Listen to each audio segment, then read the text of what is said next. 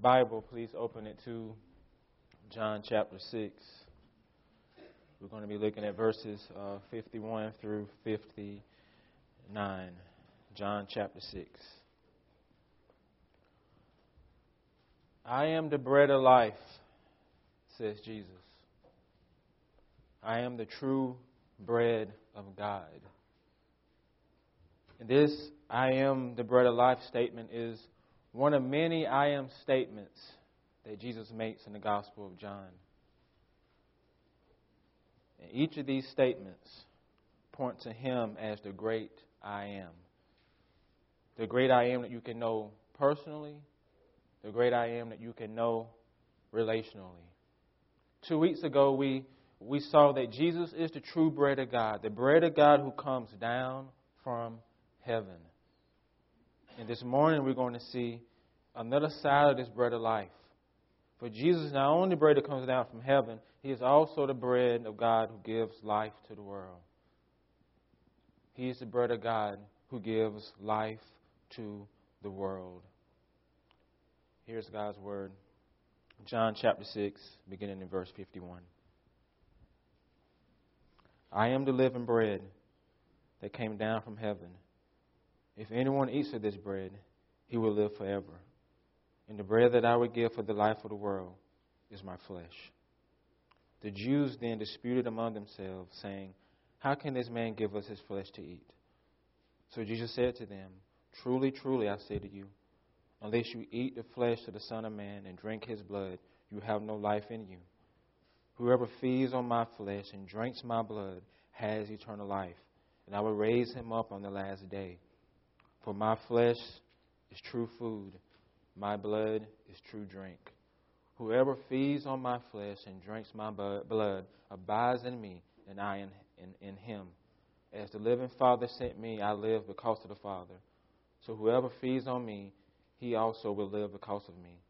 And this is the bread that came down from heaven, not as the fathers ate and died.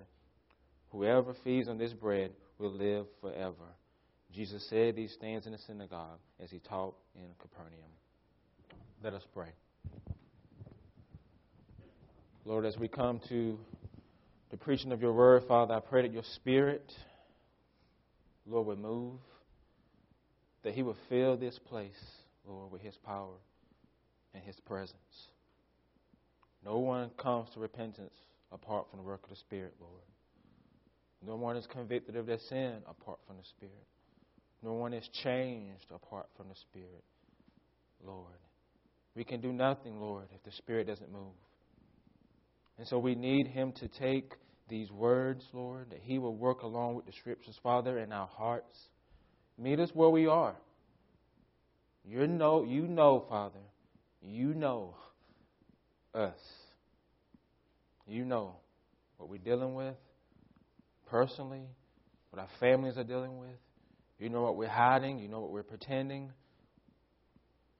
So, Father, we want to surrender. And we can't even do that if your Spirit doesn't move us to do it.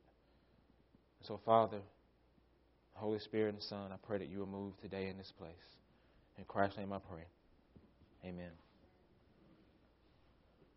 In verse 33 here in John chapter 6, Jesus says, For the bread of God is he who comes down from heaven and gives life to the world. And the bread that the bread that he gives for the life of the world is his flesh. Jesus' flesh is the bread that he gives for the life of the world. With these words, Jesus goes deeper into what it means for him to be the bread of life. It means he has to give something away in order to give life to the world. There's a condition, there is a price, there is a cost. And what he gives away is not something material, it's not kind words, it's not money, but his own flesh. This verb to give is, is in, the, in the future tense in the Greek, and that means that the, tense, the future tense means something will actually happen. This will happen. That's what John is communicating. Jesus will give his flesh. It's going to happen. There's nothing that can be done to stop it. The crowd in our text couldn't stop it. Even if they didn't believe it, it was not going to stop it. Jesus will give his flesh for the life of the world, regardless of what people think. And please understand, he, he does not give out of guilt. He does not give out of shame. He doesn't give out of blackmail. He doesn't give out of peer pressure. He doesn't give out of fear. He doesn't give because he's been forced to give. But he gives his flesh freely and voluntarily out of love. Out of love. The bread he gives is his flesh, and the flesh he gives is his very life. His very life. The cost, the price, the condition for the world to have life is the life of Christ. He gives it to the point of death. And this is what Jesus is saying for the life of the world, I would give my life. For your life, I would give my life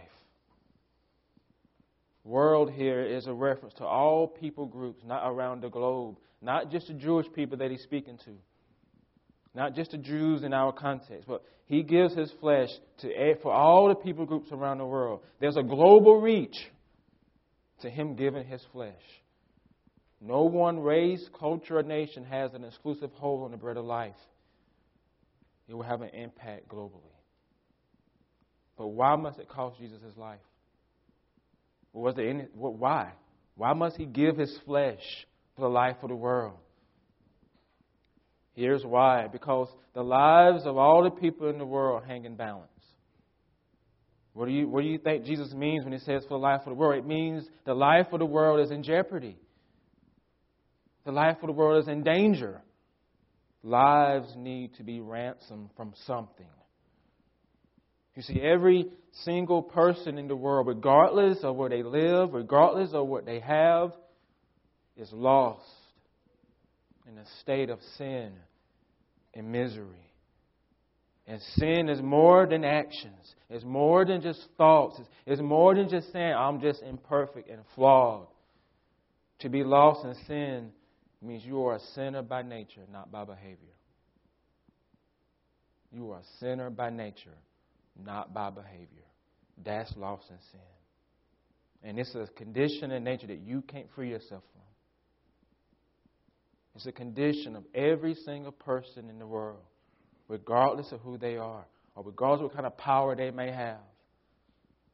You see, Adam and Eve, our first parents, when they rebelled against God, it changed everything. It brought sin into the world. And the fall actually happened. As believers, we know Genesis 3 is true. It happened. And the fall has fallen on all of us.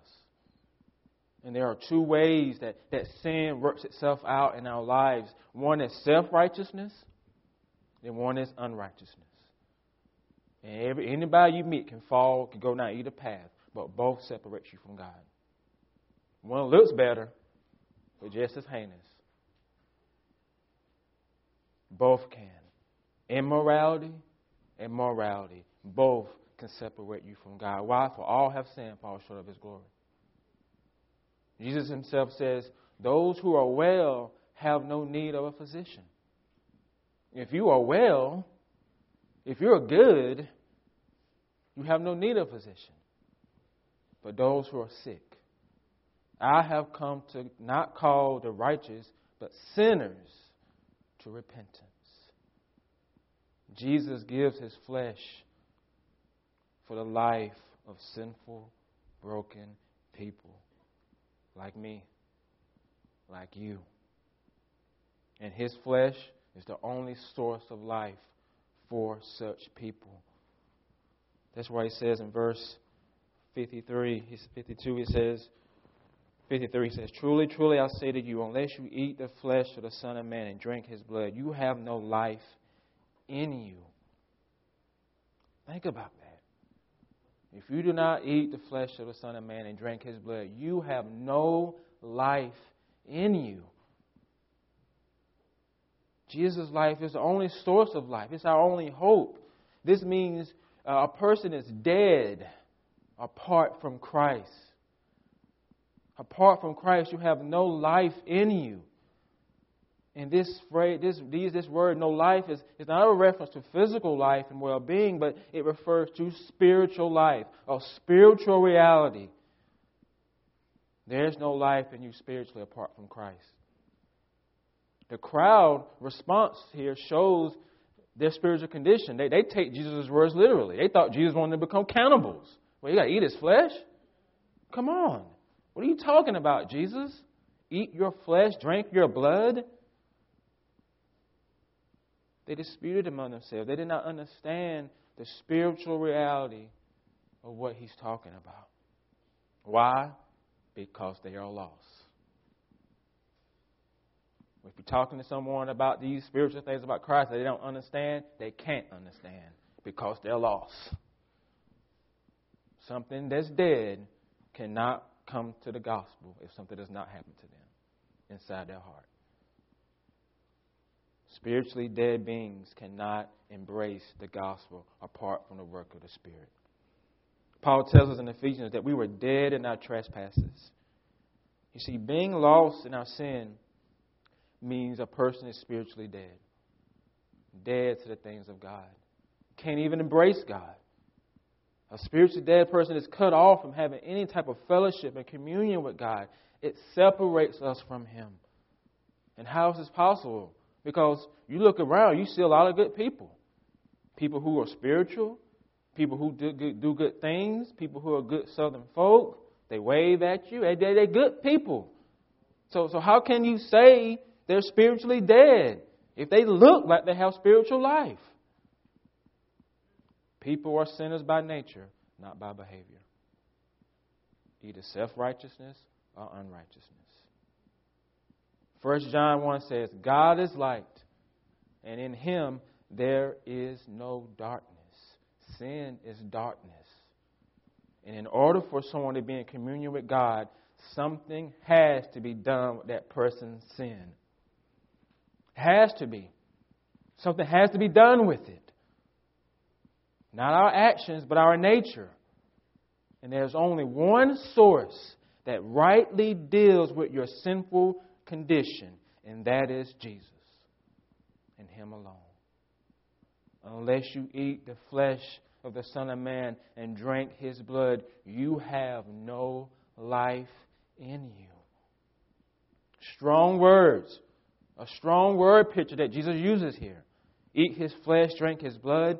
These words communicate the price He will pay for the sins of the world, your sins his body will be broken. And as we know, this is what Easter season is all about. His body will be broken. His blood will be shed. It's going to happen. For your life, He gives His life. He gives it freely as a substitute. A substitute. Your substitute.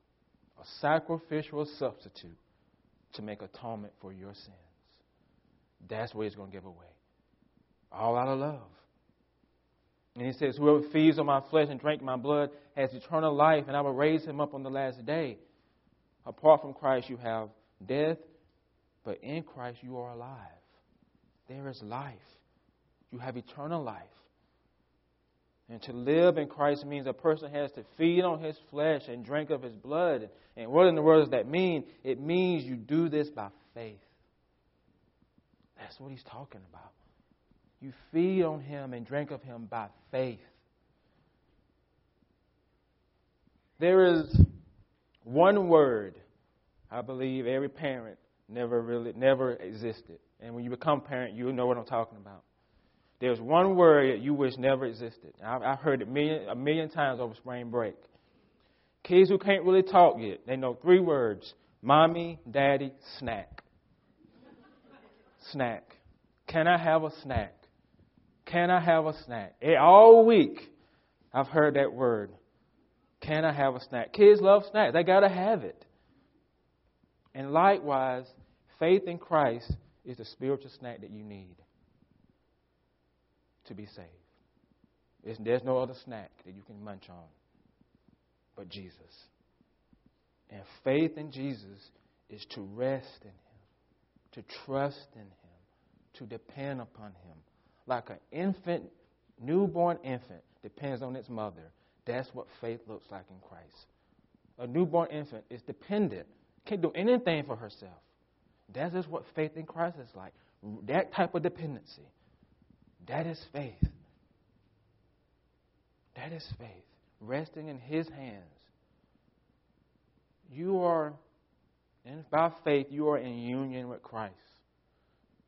In union with Him. In verse 46, Jesus says, Whoever feeds on my flesh and drinks on my blood abides in me, and I in him. I in him. He's talking about union with Him.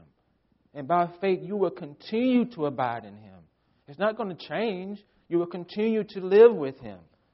And to be in union with Christ means you are in fellowship with Him, personally and relationally. The old theologian John Murray says, Believers are called into fellowship of Christ, and fellowship means communion. The life of faith is one of living in communion and union with the exhausted and ever present Redeemer. It is directed toward him not merely as one who died, but one who rose again, and, for, and, and whoever and forever lives as our great high priest and advocate. And because faith is directed to a living Savior and Lord, fellowship reaches to its highs of its exercise. There is no communion among men that is comparable with the fellowship of Christ. He communes with his people, and his people commune with him in a conscious, reciprocal love. In a conscious, reciprocal love. Do you commune with Christ in a conscious, reciprocal love? Or do you just go through the motions? Or is it just a checklist? Or do you just know Sunday school stories about Jesus? Or do you know a lot of theology about Jesus, but don't know Jesus? Because you can miss him Now listen, the, the people Jesus is talking to are cultural Jews. They grew up going to the synagogue. So they've heard all the Old Testament stories, they heard all the prophecies, heard it all. And yet the bread of life stands right before them and they can't see it.